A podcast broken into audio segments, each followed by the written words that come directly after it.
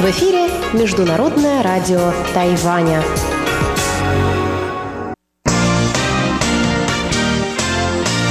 Воскресное шоу на МРТ. Здравствуйте, дорогие друзья! В эфире воскресное шоу с русской службой Международного радио Тайваня в студии у микрофона Чечена Кулар, Мария Ли и Анна Попкова. Сегодня 4 октября. На Тайване сегодня последний день длинных выходных по случаю праздника середины осени Джон Сю. Ну а ведущие русской службы МРТ вновь собрались у нас в студии, чтобы обсудить актуальную тему недели но о ней чуть позже. А пока давайте посмотрим, как вы, наши дорогие слушатели, ответили на вопрос прошлой недели. В прошлом воскресном эфире мы говорили про судьбу аэропорта в Хэнчуне, что на юге Тайваня, и задали вам вопрос, как лучше поступить с аэропортом-призраком, на содержание которого каждый год уходит 25 миллионов новых тайваньских долларов. К сожалению, функция опроса в социальной сети Facebook до сих пор недоступна, поэтому опрос мы повесили только в ВКонтакте, и там почти 85% участников опроса считают, что на месте этого аэропорта нужно построить парк или музей, а 15% однако считают, что аэропорт все же нужнее. Мы также получили комментарии от нашего постоянного слушателя Александра Сычева. Александр пишет, «Думаю, весьма глупо поддерживать структуру, которая уже не действует. Не лучше ли использовать эту территорию под что-то другое, куда бы приходили люди и получали удовольствие, а в доход государства поступали бы дополнительные средства?» А вот Анатолий Клепов, наш постоянный слушатель из Москвы, написал – такое письмо. Я ответил, аэропорт нужен, хотя на сегодня я один ответил, что он нужен. Объясню почему. Всегда нужно иметь несколько аэропортов в стране, чтобы при неблагоприятных обстоятельствах был резерв. И вообще нужен аэропорт не в городе, а за городом, где шум меньше мешает жителям. Жаль, что власти запустили такой важный объект для страны. А вот что нам пишет Николай Егорович Ларин, наш слушатель и монитор из Жаворонков Московской области. Вопрос, который обсуждался вами на последнем воскресном шоу, на мой взгляд, учитывая развитую на Тайване железнодорожную сеть, а также сравнительно малую территорию Тайваня, актуален – нет необходимости тратить несколько миллионов тайваньских долларов на поддержание в хорошем состоянии аэропорта в Пиндуне, Ханчунь. Целесообразно передать этот аэропорт военному ведомству, которое будет использовать его для обучения военных летчиков. Для России, имеющей огромные территории, пока незначительную сеть железных и автомобильных дорог, наоборот, в последнее время уделяется большое внимание возрождению небольших аэродромов, которые существовали до 90-х годов прошлого века. Один из таких аэродромов находится в Выжме, за ним 12 лет ухаживал Сергей Сотников. В этом аэропорту совершил аварийную посадку самолет Ту-154, на борту которого находился 81 человек. Таким образом, Сергей Сотников спас от смерти всех людей, находившихся на борту авиалайнера. И этот пример говорит о том, что в России надо возрождать аэропорты-призраки. Мы Погуглили и нашли Сергея Михайловича Сотникова, начальника структурного подразделения вертолетной площадки Ижма Федерального государственного унитарного предприятия Коми Авиатранс. Действительно, что в течение 12 лет после закрытия аэропорта Ижма он собственными усилиями сохранял взлетно-посадочную полосу в рабочем состоянии, что способствовало благополучному исходу при аварийной посадке того самого самолета 7 сентября 2010 года. Спасибо вам, уважаемый Николай Егорович, за такую историю. Кстати, я хочу добавить, что Николай Егорович был прав, когда предлагал сдавать этот аэропорт военным, потому что его действительно сдают в аренду для обучения летчиков. Дорогие друзья, это были ваши ответы и комментарии относительно вопроса прошлой недели. Ну а сейчас я предлагаю всем перейти к новой теме.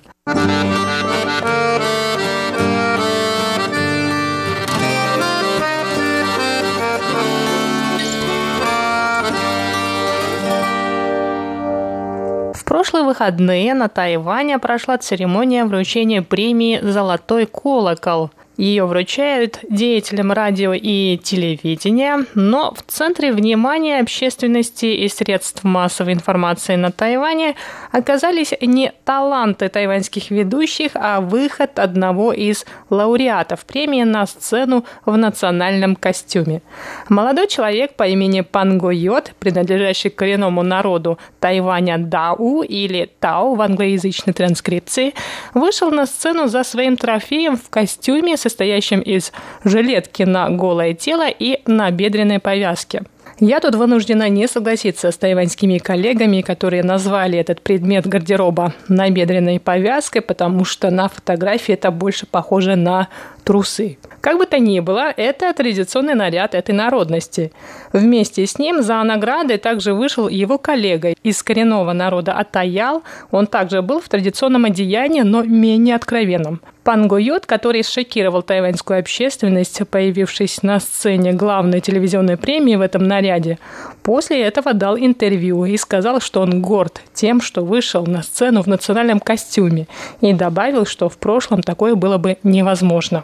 Я не случайно использовала слово «откровенный» в отношении этого наряда, так как некоторые тайваньские средства массовой информации сразу же выразили недовольство нарядом Пангайода. И некоторые журналисты описали его как раз как слишком откровенное, а некоторые даже сфокусировали внимание в своих репортажах на неприкрытых частях тела молодого человека. Такой скандал в тайваньском обществе, который все же, по моему мнению, остается достаточно консервативным, не могли не прокомментировать и власти страны.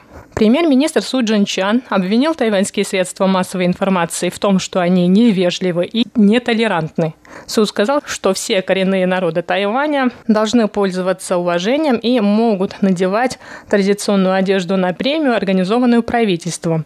Он также добавил, что появление традиционного наряда на сцене главной телевизионной премии должно рассматриваться как одно из проявлений культурного разнообразия на Тайване.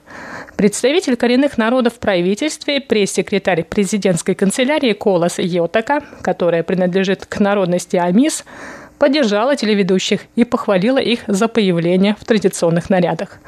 По этой теме свое мнение также выразило Министерство культуры, написав на официальной странице в социальной сети, что СМИ должны проявлять уважение к разным культурам и принимать идеи мультикультурализма.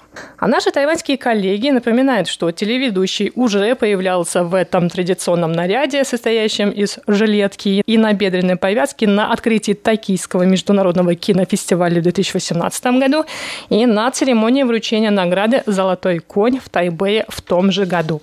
Итак, вопрос недели звучит так. Считаете ли вы уместным появление на сцене премии «Золотой колокол» в таком наряде?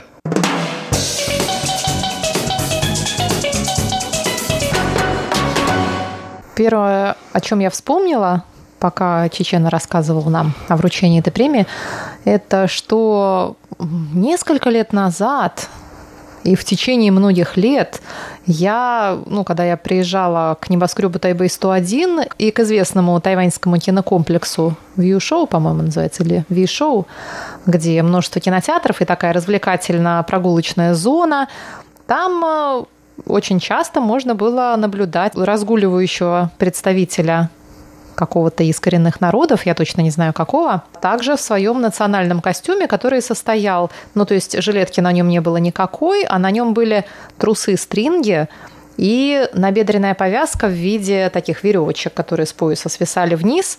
В общем, более чем откровенный костюм. И я несколько раз видела, как его задерживала полиция, уводила его куда-то, но после этого он упорно возвращался на свое место.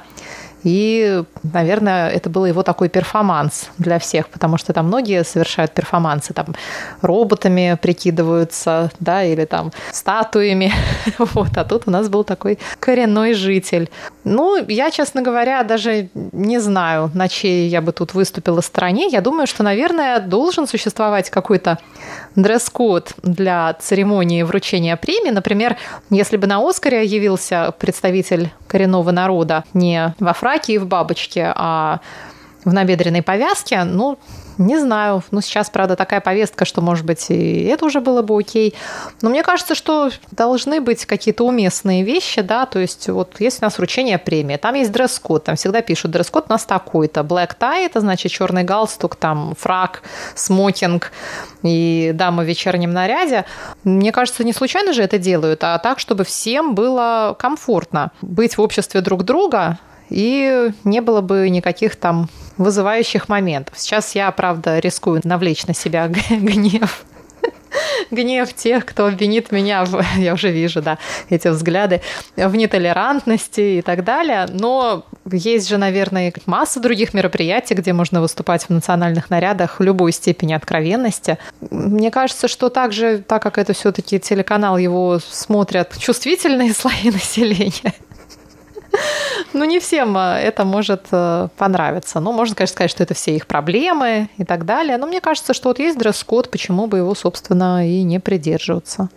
Но насчет уместности этого наряда, а вообще вот этот традиционный костюм, они же тоже не каждый день носят его. Это традиционный костюм, праздничный, а, фестивальный костюм, который они носят на свои праздники, например. Ну да, но в конце концов это же праздники религиозные какие-то или народные праздники, посвященные, например, урожаю или изгнанию каких-то духов или бесов, или наоборот привлечению удачи. Ну а если все-таки есть светское какое-то мероприятие, на которое вы идете, ну почему бы не надеть, например, штаны. А я думаю, что он молодец, потому что вот эта реакция в обществе показывает, насколько мы, как э, мы, не понимаем коренные народы, потому что действительно для него это может быть то, что вызывает радость, может быть, действительно привлекает удачу, этот костюм. Мы этого не знаем. И он хочет выйти в этом. И я не знаю, я хожу на пляж примерно так же часто, как смотрю телевизор. Э, можете расценивать это как угодно, но там люди ходят в бикини и подобных нарядах. Там есть дети, там есть э, взрослые мужчины и женщины. И никого никогда это не смущает. Телевидение такое же отражение нашей обычной жизни, и по телевидению тоже показывают пляжи. Поэтому я не вижу ничего странного в том, чтобы показывать ягодицы по телевизору, если мы говорим отдельно об этой ситуации. Но я скорее хочу сфокусироваться на том, насколько мы не понимаем коренные народы. Ну, а может быть, для них прийти на праздник одетым в черное – это плохой знак. А там дресс-код, там black tie. То есть это другие люди, у них другая культура, другие обычаи. Вместо того, чтобы действительно позволить людям надевать все, что угодно, он не явился полностью не одетым, что является незаконным. Да, то есть как бы у нас есть законы, а какая-то мораль – это дело личное. Ну вот если бы, например, не представитель коренного народа или представительница вышла бы именно что в бикини или в набедренной повязке сама, ее бы в чем обвинили? В культурной апроприации или в неуместности, или в непонимании дресс-кода, или в неуважении ко всем остальным. Что касается пляжа, например, это хорошая аналогия, потому что на пляже тоже пляжи бывают разные. На Тайване, например, нет нудистских пляжей. Если вы на пляже вдруг решите, что вот вам гораздо комфортнее загорать голышом, и вы всю жизнь так делали, и с какой стати ограничивать ваши свободы, вас, в общем-то, заметут довольно незамедлительно, к примеру. Но, наверное, может быть, нельзя такие аналогии проводить, потому что все-таки на нем был именно что костюм, но я все-таки за то, чтобы люди как-то все уважали друг друга. Не только все уважали коренные народы, но и чтобы коренные народы также уважали всех остальных вокруг.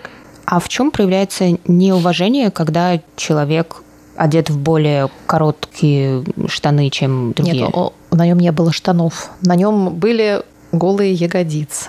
Нет, ну, Чечена сказал, что он был в трусах, то есть все, в принципе, прикрыто. Ну, и давайте тогда скажем про килт. Там нет трусов. Это юбка, значит, где-то там что-то не прикрыто. Но чем это Ну, мы обычно неприлично? прикрываем бедра, да, до какой-то хотя бы длины. Ну, например, вот, кстати, хороший пример, что мы это вспомнили на Тайване, как и в большей части Азии, не считается откровенным и неприличным показывать ноги. А в России, например, я думаю, что вообще в любом постсоветском пространстве это вызывает очень много вопросов и привлекает эм, ну, не очень хорошие комментарии, но при этом открывать бюст прилично довольно. Ну, понятно, что в определенной обстановке, но у нас какие-то кофты с открытыми плечами, вырезами, это нормально и уместно. А в Азии сейчас, конечно, все меняется, но как бы открытая спина у женщин, плечи и тем более вырез, это неуместно. Поэтому в Азии открывать ноги нормально, все очень относительно. Но ноги не ягодицы, я бы сказала. Но я как э, представитель коренного народа Сибири, скажу свое веское слово.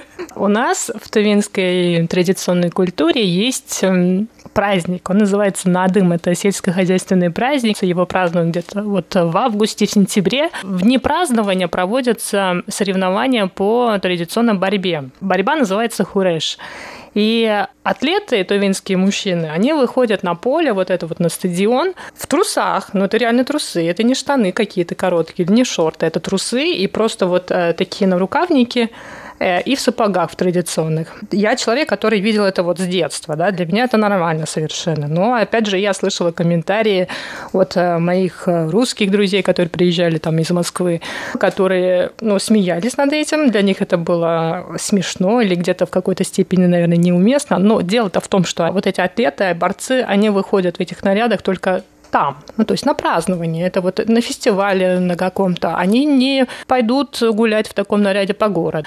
Вот, поэтому, мне кажется, все таки стоит соблюдать э, правила уместности наряда. Кола Сьотака не приходит же на работу в президентскую канцелярию а, в национальном наряде? Она все-таки надевает костюм. Я думаю, что это полностью ее выбор как представитель коренных э, народов, я уверена, что никто абсолютно не будет ее стыдить за то, что она наденет э, э, такой наряд на работу. И, кстати, мне кажется, что все вот это строится действительно на стыде. Это вызывает вопросы только у человека, который, ну, у некоторых, которые на это смотрят. Это как бы у них вызывает реакция, это у них вызывает стыд, какое-то неприятие. И я думаю, что людям, которые это испытывают, нужно посмотреть э, как бы внутрь себя и подумать о том, почему это вызывает э, обычное человеческое тело, которое есть у всех у нас, вызывает у них такую реакцию. Когда у человека, который вышел в этом, оно такой реакции не вызывает. И у многих других, например, вот я высказываюсь за то, что мне нормально, оно тоже такого не вызывает. Почему? Это просто тело. Но если по аналогии с пляжем, например, э, во многих курортных городах Европы э, запрещено гулять в купальниках, потому что ну, горожанам неприятно смотреть на голые тела. Это запрещено законом. За это штрафуют. Да даже, мне кажется, не в том, что кому-то приятно или неприятно, но просто у нас есть такое негласное ну или уже гласное какое-то соглашение, что в каких-то местах мы появляемся одеты, одеты определенным образом, так, чтобы всем вокруг было комфортно. Например, если кто-то придет на вечеринку, и он будет одет не по дресс-коду, например, там все в вечерних платьях, а человек в джинсах, и ему будет некомфортно, и люди, которые с ним будут общаться, тоже не будут совсем понимать, с кем они сейчас имеют дело, что это какой-то специальный перформанс, это такая фишка или как вообще к этому относиться. Ну и можно, конечно, сказать, да, это все их проблемы, пусть там как они относятся, это вообще красота в глазах смотрящего и так далее. Но мне кажется, просто ради того, чтобы избегать каких-то лишних трений, чтобы всем было друг с другом общаться легко и приятно, и не возникало никакого напряжения, мы и поддерживаем какой-то такой социальный контракт друг с другом.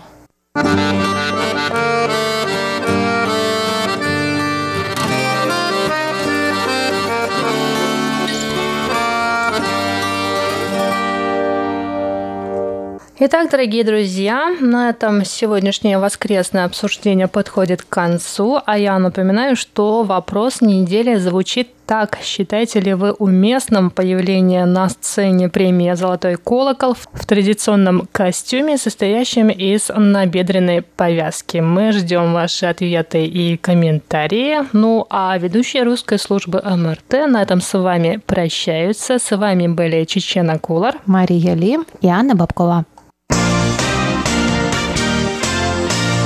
Воскресное шоу на МРТ.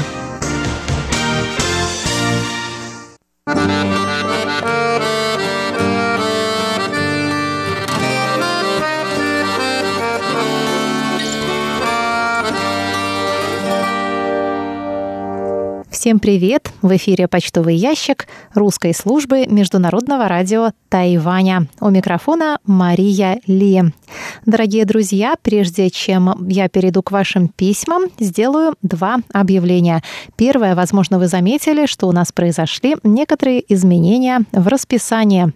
Начиная с этой недели, передача «Тайвань и тайваньцы» теперь будет продолжаться 20 минут, а передача «Радиопутешествия по Тайваню» переезжает на пятницу и будет звучать вместо рубрики «Экскурсия на Формозу». А рубрику «Экскурсия на Формозу» мы завершили еще на прошлой неделе. И второе объявление. Подошел к концу наш творческий конкурс «Гугун дома», в ходе которого мы просили вас присылать нам фотографии, имитирующие шедевры Гугуна.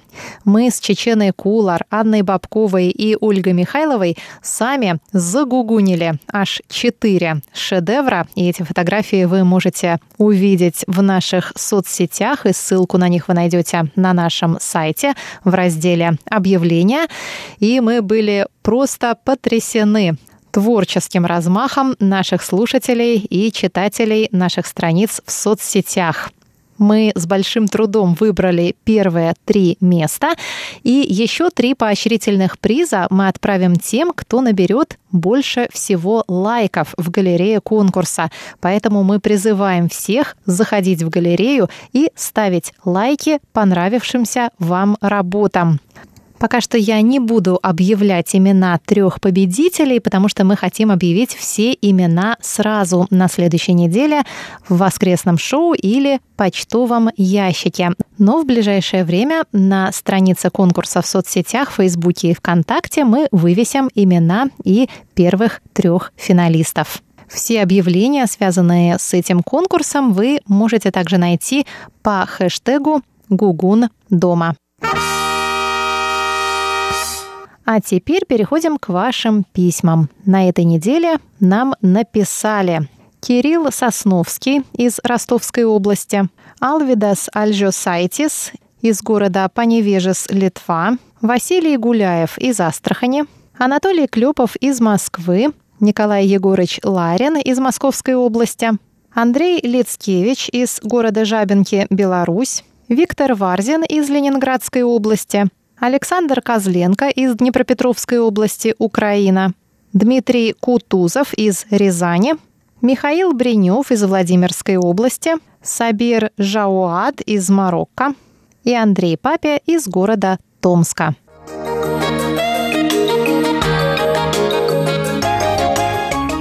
Кирилл Сосновский оставил нам комментарий на нашем сайте. Он пишет «Здравствуйте, уважаемые сотрудники русской службы Международного радио Тайваня. С недавнего времени стал слушать ваши получасовые передачи на частоте 5900 кГц посредством Web-CDR, находящегося в Нидерландах в городе Твенте. Пробовал принимать передачи на частоте 5900 с помощью всеволнового радиоприемника, но все без результата безрезультатно. Сигнал полностью отсутствует. Понравилась новость, связанная с поддержкой Тайваня на Генеральной Ассамблее ООН. Про давние связи Тайваня и Гондураса я читал ранее. А вот позиция Маршаловых островов меня приятно удивила на первый взгляд. Хотя данное государство, так же как и Тайвань, находится в Тихом океане, так что, по сути, сказался географический фактор. Хочется верить, что в будущем международное признание освоение Тайваня будет с успехом продолжено. Спасибо вам, дорогой Кирилл. Маршаловы острова действительно пока еще поддерживают дипломатические отношения с Китайской республикой Тайвань. А вот, например, другие Тихоокеанские союзники, как то Республика Кирибати, Соломоновы острова, уже, к сожалению, прервали отношения с Тайванем и переключили дипломатическое признание на Китайскую Народную Республику. Что касается слышимости на частоте 5900 кГц, я советую вам, Кирилл, попробовать поймать наши программы на частоте 9590 кГц с 11 до 12 UTC. Во-первых, это наша часовая программа, а во-вторых, как ни странно, ее порой бывает слышно лучше, чем нашу получасовую программу, рассчитанную на европейскую территорию России. Но в любом случае попробовать стоит. Мы также надеемся, что со сменой сезона сигнал будет проходить лучше. Частоту 5900 кГц мониторил наш слушатель Альвидас Алижосайтис из города Паневежис, Литва, 19 сентября. Слышимость составила 54422 по шкале СИНПО. Василий Гуляев мониторил эту частоту 27 сентября. В Астрахани нас было слышно по шкале СИНПО на 34333. Сила сигнала равна 3 баллам, помехи отсутствуют, замирание сигнала ощутимы, шумы атмосферы присутствуют. Прием среднего качества пишет Василий свой комментарий. Анатолий Клепов мониторил частоту 5900 кГц в Москве с 21 по 27 сентября. И слышно нас было примерно одинаково во все эти дни на 45454. Николай Егорович Ларин из села Жаворонки Подмосковья рапортует о приеме наших передач 26, 27 и 28 сентября на частоте 5900 кГц с 17 до 17.30 по UTC.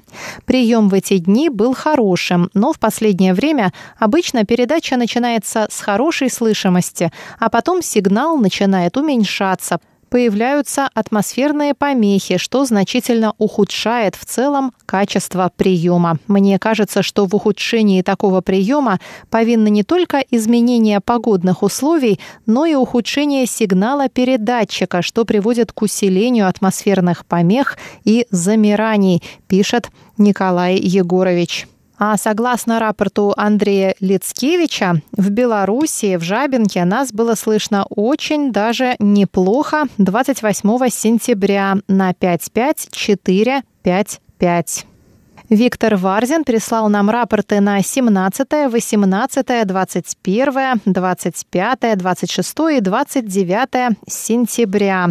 Он слушал нас в Коммунаре Ленинградской области, и слышимость в эти дни примерно также была одинакова и составляла 4-5-4-4-4 по шкале СИНПО. Хорошая сила сигнала, небольшие шумы и замирания, речь распознаваема. Общая оценка приема хорошая, комментирует наш слушатель Виктор Варзин. Александр Козленко слушал нас на частоте 5900 кГц 18 сентября. Он оценивает слышимость на 3-4-3-4-3. Помехи от украинской службы Интеррадио Румыния, вещающие на частоте 5910 кГц, пишет Александр Михаил Бринев из Владимирской области продолжает слушать передачи нашей радиостанции на коротких волнах и пишет нам о слышимости 11, 22 и 26 сентября. Во все эти дни качество прослушивания удовлетворительное, оценка по СИНПО 35333. Андрей Папе принимал нас 1 октября в Томске на частоте 5900 кГц с 17 до 17.30 и по шкале СИНПО слышимость была 2,5, 3, 3, 2. Были слышны лишь голоса ведущих. Мы так поняли, что речь была нераспознаваема. И единственным, кто слушал нас на частоте 9490 кГц, стал на этой неделе Дмитрий Кутузов из Рязани. Он принимал наши передачи 30 сентября. Оценка по шкале СИНПО 3-4, 3-2-2. Прием плохой, пишет Дмитрий. Дорогие наши слушатели, дорогие наши мониторы, большое вам спасибо за рапорты и письма. Пожалуйста, пишите нам почаще на адрес russ@rti.org.tw. Заходите на наш веб-сайт ru.rti.org.tw и на наши страницы в соцсетях Facebook и ВКонтакте. Пишите комментарии, ставьте лайки. С вами была Мария Ли, русская служба МРТ.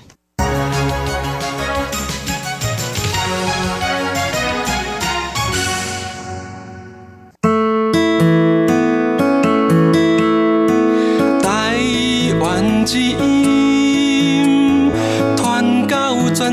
界，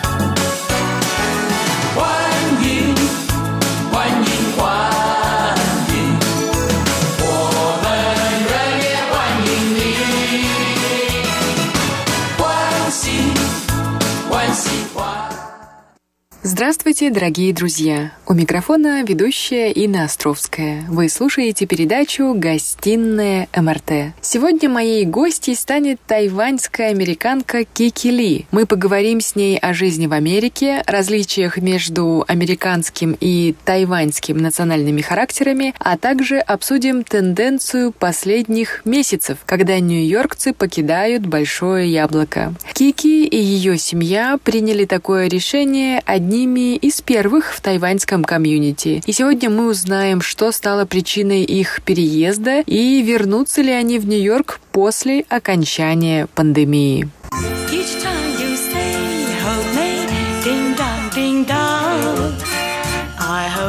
Long. Здравствуйте, Кики! Расскажите нашим слушателям, как вы оказались в США. До эфира вы упомянули о том, что приехали на учебу. Да, я оказалась в Америке в 2007 году. Даже помню дату, 28 февраля. Я приехала изучать японскую литературу и международный бизнес, да. Японскую литературу в Америке? Как так? Да, это очень интересный момент. Америка была моей давней мечтой. Я приехала сюда в возрасте 26 лет, и для нашего поколения это было поздновато идти учиться на программу бакалавриат, когда тебе почти за 30. Но именно учеба в американском университете была моей мечтой. Не учеба в школе или поступление в аспирантуру, нет. Я хотела быть именно студенткой.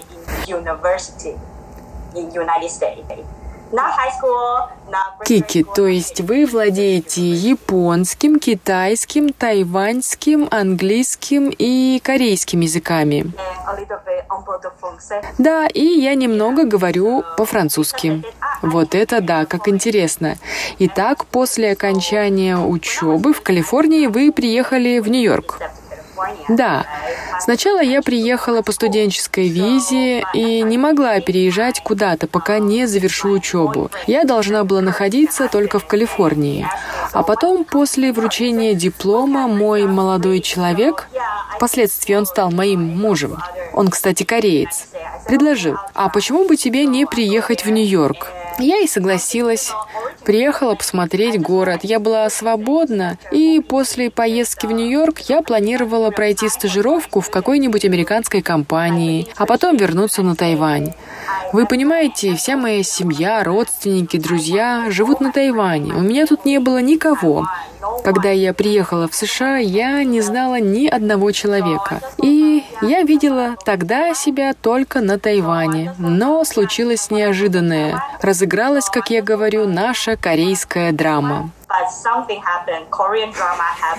Бог решил оставить меня в Америке. Все закрутилось, завертелось, мы поженились. Я переехала в Нью-Йорк в январе 2011 года. И вот в мае этого 2020 мы уехали из Нью-Йорка.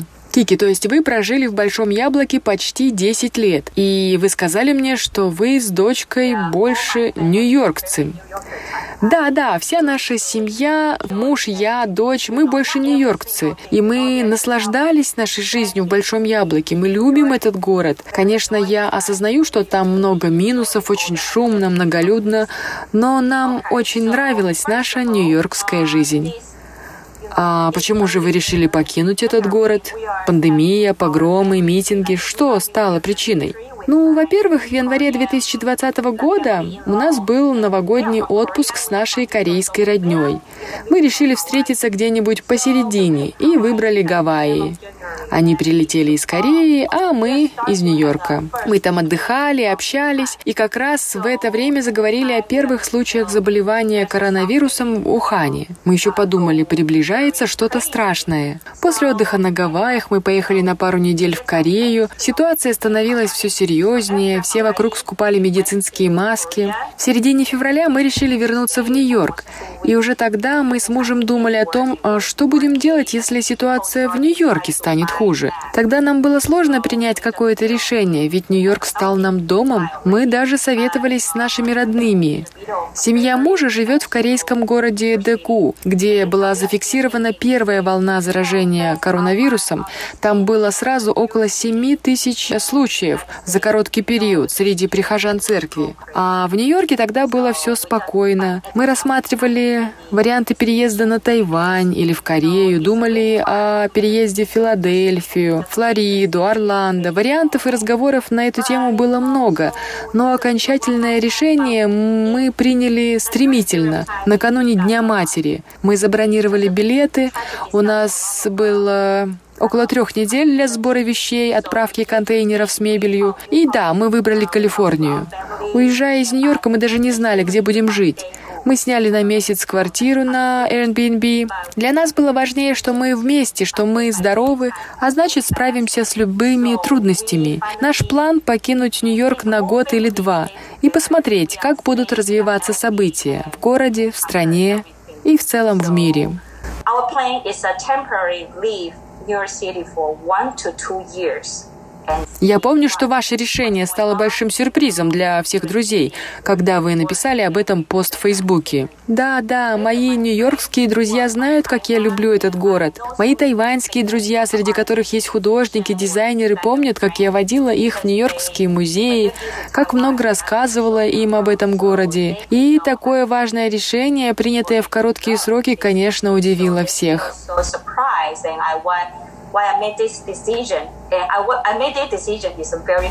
Кики, а ваша семья единственная из тайваньского или корейского комьюнити, кто уехал из Нью-Йорка, или есть и другие? Что вы, таких много. Мы были одними из первых семейных людей.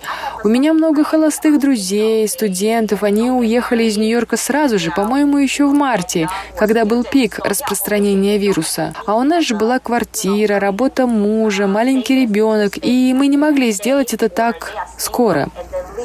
Сейчас много статей на тему внутренней миграции в США, и, согласно статистике, из Нью-Йорка временно уехали 400 тысяч человек. Ой, я думаю, эта цифра больше. У меня много друзей в Нью-Йорке, их дети школьники, не малыши, как наша дочь, но и они покинули город. То есть, главная причина отъезда все-таки коронавирус, или не только?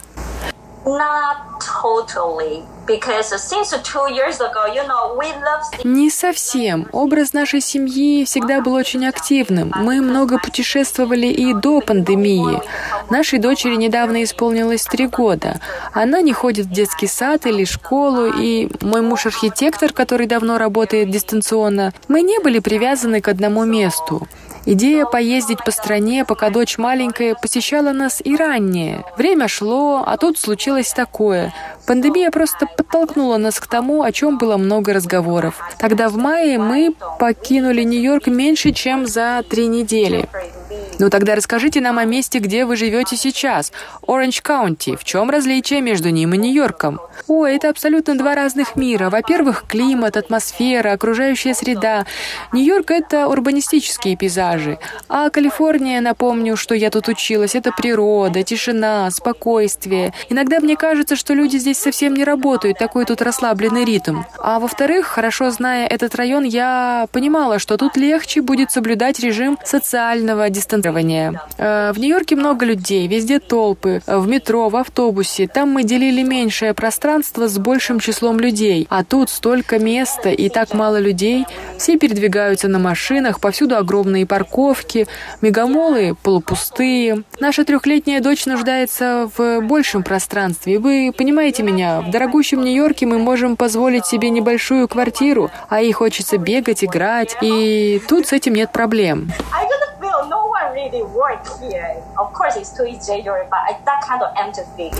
Все-таки я отношусь к нашему отъезду как к длительному путешествию. Знаете, такие длинные каникулы в Оранж Каунти. И с таким подходом легче переживать разлуку с любимым Нью-Йорком. Мы готовы к тому, что наша жизнь изменится, и мы вернемся в другой Нью-Йорк.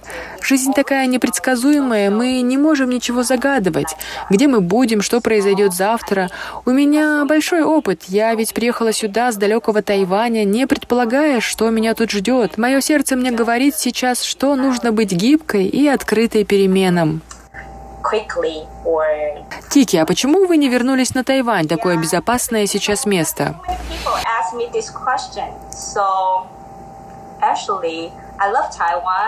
Вы знаете, этот вопрос мне задавали не раз. Хотя я люблю Тайвань, все же я благодарна американскому обществу. Мне ближе местный стиль, культура поведения, американская жизнь в целом. Я мечтала учиться именно тут. Мои друзья задавали мне вопрос, почему ты не поехала изучать японскую литературу в Японию? Это было бы слишком просто. Мне хотелось узнать что-то новое, сравнить разные культуры, японскую, корейскую, американскую. Почему я не вернулась на Тайвань? Вы знаете, я езжу туда, и каждый раз мне там очень хорошо. Столько вкусной еды, там мои друзья. Но уже через месяц я скучаю по своему дому. Вы скажете, дому? Но я же уже дома, Тайвань мой дом. Но что-то не так. И, как я заметила, многие американские друзья, возвращаясь в отпуск на Тайвань, тоже испытывают культурный шок. Да? Какой культурный шок? Что именно не так?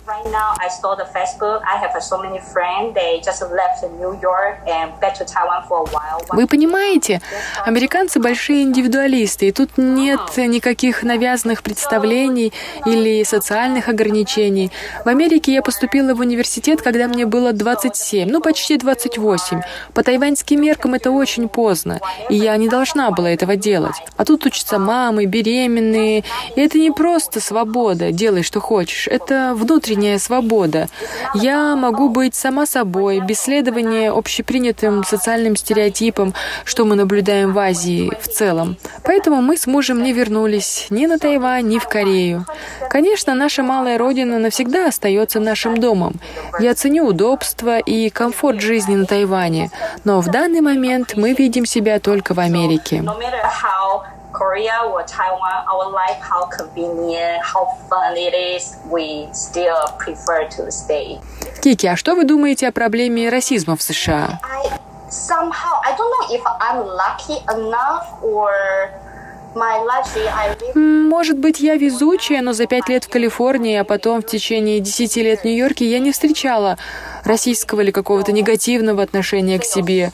Шесть с половиной лет я работала в одной церкви в Бруклине, и 90% наших прихожан были афроамериканцами или выходцами из африканских стран. Я занималась с детьми в возрасте от 3 до 6 лет. У меня было много друзей, детей, семейных людей. И это было такое прекрасное время. У нас были замечательные отношения, и не было никаких проблем.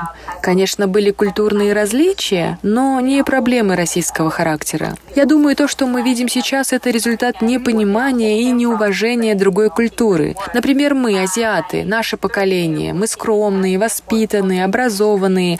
Азиатские дети не задают много вопросов в школе. Они должны слушать учителя, родителей. Мы должны следовать, подчиняться правилам общества. И дети должны быть тихими, спокойными. А в нашей бруклинской церкви дети были эмоциональными, шумными, смело делились мыслями и не сидели, э, не шелохнувшись на стуле, как учили нас. Людям так легко судить других. Почему он такой громкий, почему такой шумный, почему он ведет себя так? Да потому что это другая культура, в его культуре так принято. Это нормально. Поэтому нам надо узнавать друг друга, не смотреть друг на друга через стереотипы. Мы не хотим ставить себя на место других, поэтому так много непонимания. Иногда мы действуем не как зрелые личности, мы движимы эмоциями. Но за 10 лет Нью-Йорке могу точно сказать, я лично не сталкивалась с проблемами российского толка. Повторюсь, может, мне просто повезло. Тики, я живу в Нью-Йорке только полтора года, и мои ощущения схожи с вашими. Может быть, действительно, это удача. Да, ведь многое зависит и от вас. Люди ведь все чувствуют. Если вы открыты, улыбчивы, вы получаете это в ответ. Это очень просто, но и так важно. Если у вас на лице недовольство или раздражение, люди будут думать, что это связано с ними. Эти эмоции будут передаваться и им. Да, согласна, Кики. А расскажите нам о вашей дочери, как вы ее воспитываете, по-корейски или по-тайваньски? Я тайванька, мой родной язык китайский. Я говорю по-китайски, и дочь все понимает. Мой муж кореец. Он, правда, целыми днями работает, иногда даже по 16 часов в день, 7 дней в неделю. Вы понимаете, чтобы обеспечить жизнь семьи, где источник доходов только он, надо пахать. Соответственно, большую часть времени дочь проводит со мной. Она понимает китайский язык, но я прикладываю большие усилия для того, чтобы ее первым языком был все-таки корейский. Объясню почему. Муж занят, ему некогда заниматься воспитанием, говорить с дочкой. И я пытаюсь сама создать языковую среду, чтобы она могла чувствовать себя своей в корейском обществе. Без языка это невозможно. Как моя дочь, дочь Тайваньки, она всегда будет принята моими родственниками. Но если она не будет понимать и говорить по-корейски, она будет отдаляться от своей корейской родни. Вы знаете, что в Нью-Йорке корейская община преимущественно проживает в районе Флашинг. Это далековато, поэтому я ищу учителей, классы, чтобы каждый день дочка занималась корейским языком. Мы вкладываем в это много финансовых средств.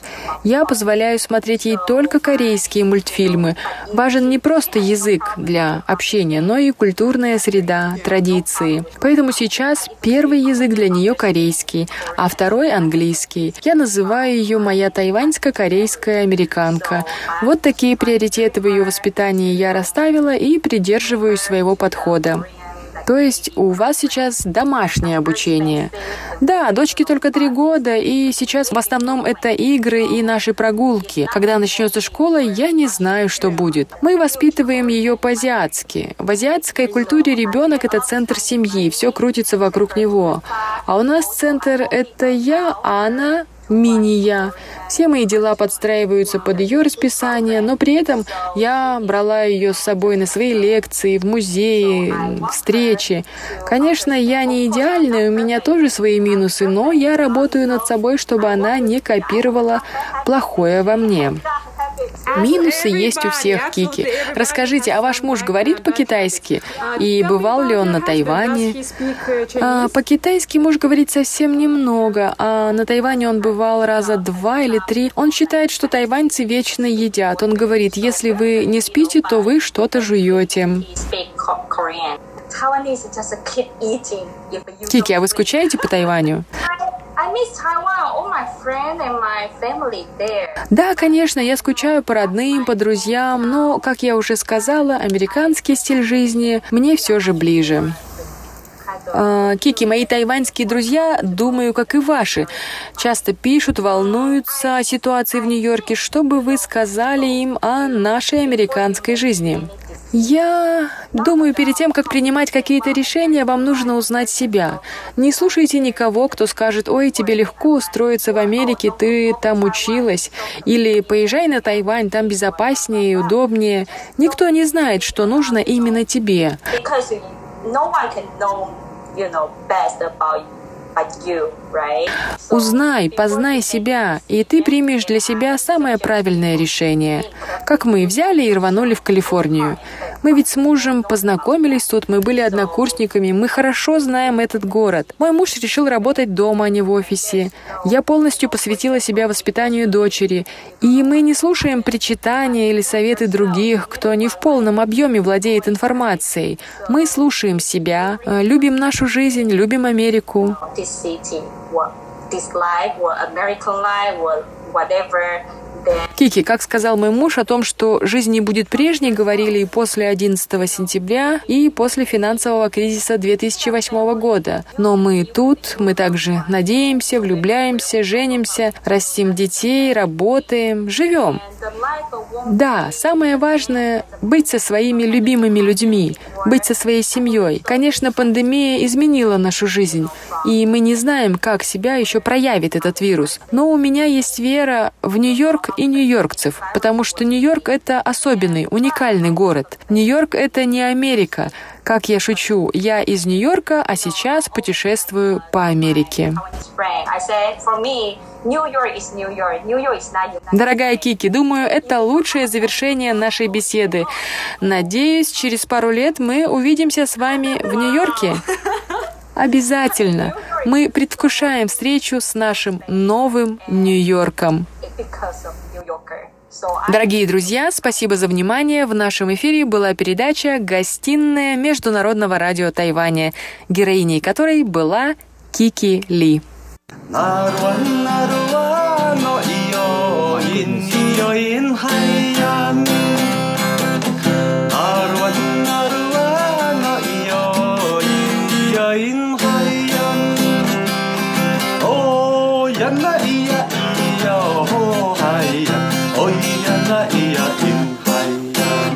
Здравствуйте, дорогие друзья! Вы слушаете еженедельную передачу «Радио путешествие по Тайваню» в студию микрофона Чечена Колор. В сегодняшнем выпуске я предлагаю вам послушать последнюю, третью часть беседы с Максимом Грозой, который на протяжении последних двух недель рассказывал о религиозных культах на Тайване.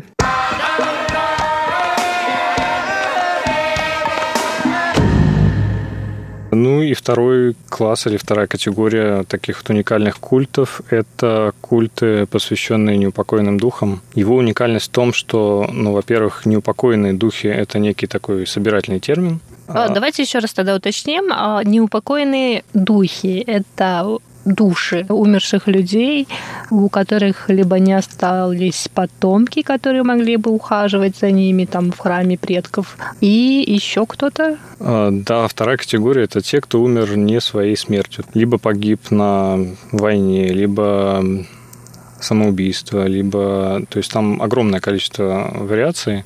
Ну, если говорить про классификации, то самые, наверное, часто встречающиеся – это первое безымянные останки, как правило, останки тех людей, которые невозможно уже идентифицировать, и, соответственно, у них нету потомков, кто мог бы им приносить жертвы. Это первая категория. Вторая категория – это вот э, те люди, которые погибли в авариях, утопленники, там, самоубийцы разных мастей, погибшие там при других каких-то обстоятельствах и так далее. То первое путешествие по Тайваню, о котором я рассказывал в самом начале, вокруг э, острова или по побережью острова, я тогда насчитал порядка сотни по всему побережью.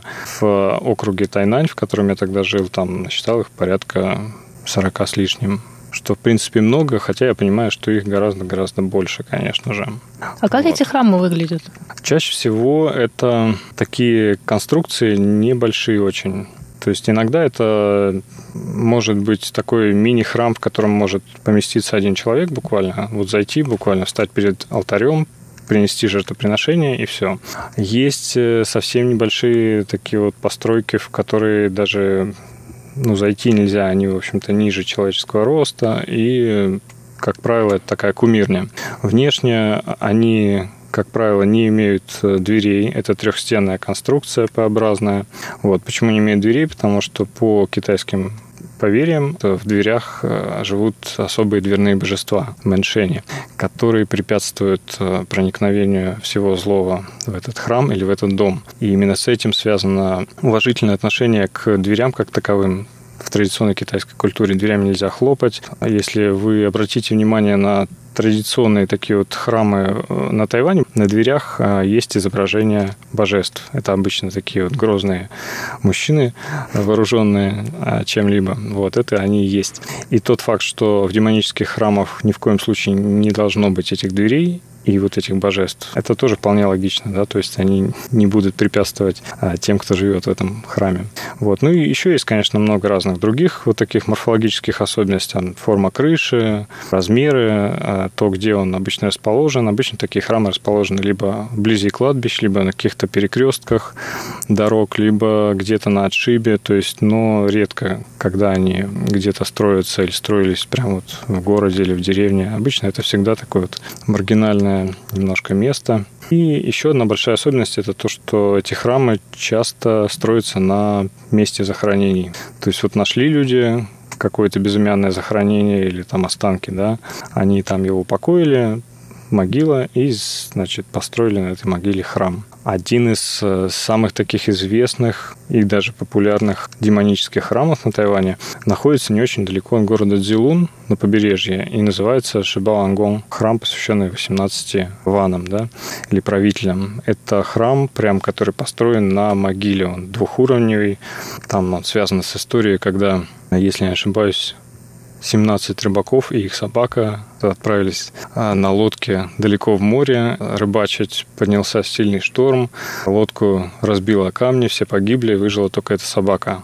И вот она проявила пример такой конфуцианской, истинно конфуцианской преданности. Она сидела там, не ела ничего и ждала своих хозяев, оплакивала их на берегу а, до тех пор, пока не умерла с голоду. И местные люди, восхитившись вот этой преданностью, а потом, значит, нашли тела этих погибших рыбаков, захоронили их вместе с этой собакой в двух отдельных могилах и построили такой вот храм, посвященный 18, соответственно, ванам. Он существует и по сей день, и это очень интересное место. Ну и люди туда ходят и приносят жертвоприношения 18 ванам. Да, приезжают, приносят жертвоприношения. Там, в общем, даже существует сейчас небольшой рыночек, продают всякие вкусности. То есть это место, оно стало таким немножко туристическим уже.